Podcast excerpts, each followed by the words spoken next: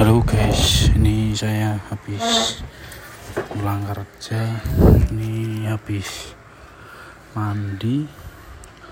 dan sebentar lagi ini saya mau jemput ibu saya guys. Ya, beginilah kita sebagai anak harus patuh kepada kedua orang tua kita karena kedua orang kita yang sudah membesarkan kita hingga saat ini dan mampu mendidik kita dengan baik karena sebuah pendidikan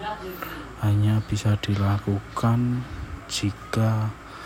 kedua orang tua kita bisa untuk